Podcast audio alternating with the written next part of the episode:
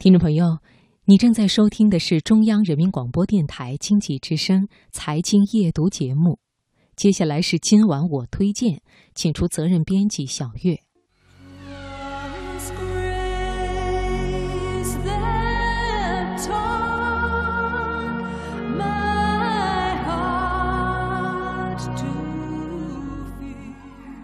月色如水，春秋意境。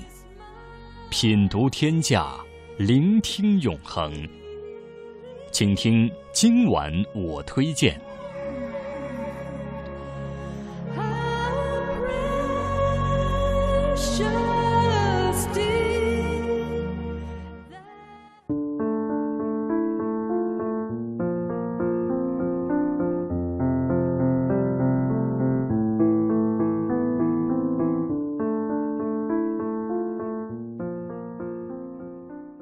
生活中，我们总是在强调选择的重要性。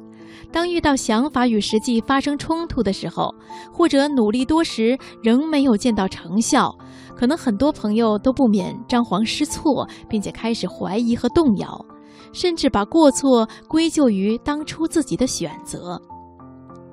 比如毕业找工作碰壁了，无法迈入用人单位设置的门槛，于是就抱怨对方戴着有色眼镜。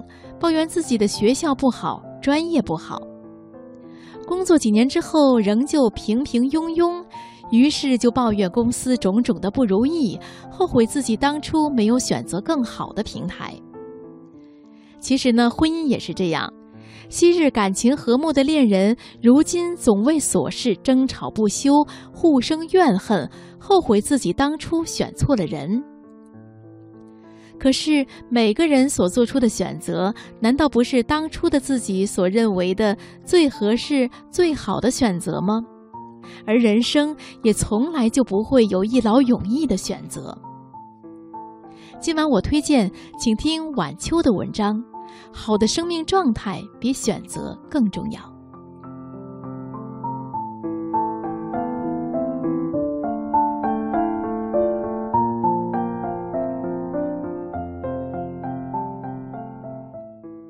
有一天，被友人拉进一个微信群，旁听了一节微信课。主讲人是一位曾经在巴西圣保罗大学留学的女子，回国后在一家外企担任高管。她分享了自己是如何申请到留学的全额奖学金，又是如何从零开始学习葡萄牙语，再到受邀登台用葡萄牙语做演讲，而这。仅仅用了一年的时间，在演讲的最后，他说了这样一段话：“你的一个选择，并不足以决定你的人生质量，你一直以来的状态才是决定因素。凡事用心，凡事尽力，我相信，用心的人，全世界都会为你让路。”是啊，一生中我们会面临很多选择。但是选择仅仅意味着一场马拉松赛跑的起点和一个漫漫长路的开始，而通往远方更为关键的是接下来如何走好选择之后的路，以及我们又将以什么样的姿态走。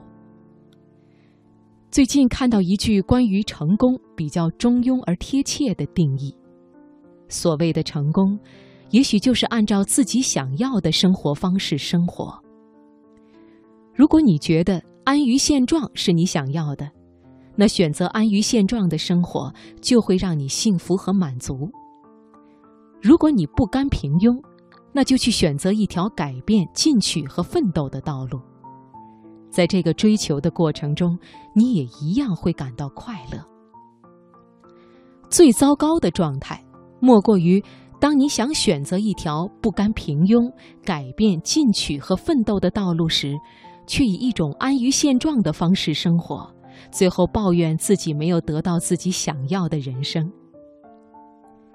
我曾就职于一家公司，我的老板是一位雷厉风行、叱咤商界的女强人，创办企业有近二十年的历史。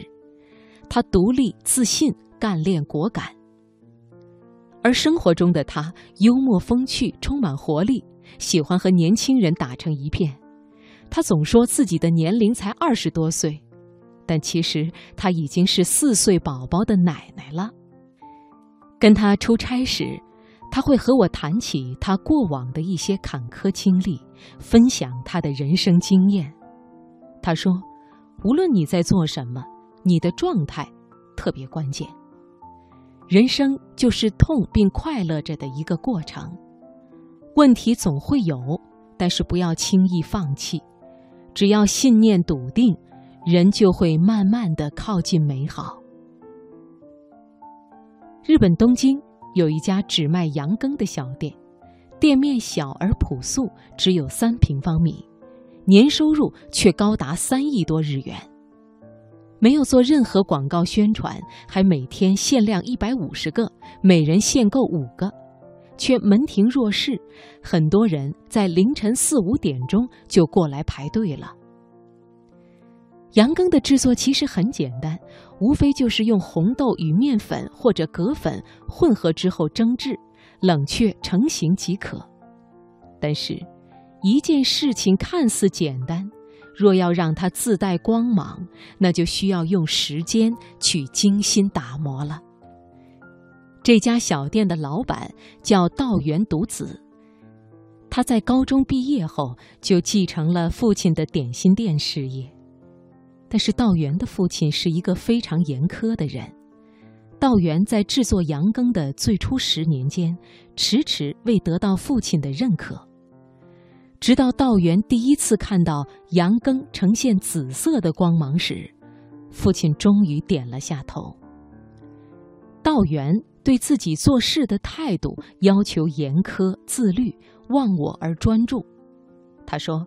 一旦炼制羊羹时，就是我一个人的世界，那是谁都不能打扰的时刻，我只能专注于这件事，心无杂念。他还说，一辈子做好一件事情，什么事都可以，开始慢一点没关系，只要记得前进就好。尽管世间浮华万千，人烟消盛聒噪。但是很多执着的人仍旧依心而行，专注一事。他们不随波逐流，不急不躁，一辈子只做一件事情，以匠人之心往深处静静地沉入，将一件事做到极致。他们的生命本身就是一件完美的作品。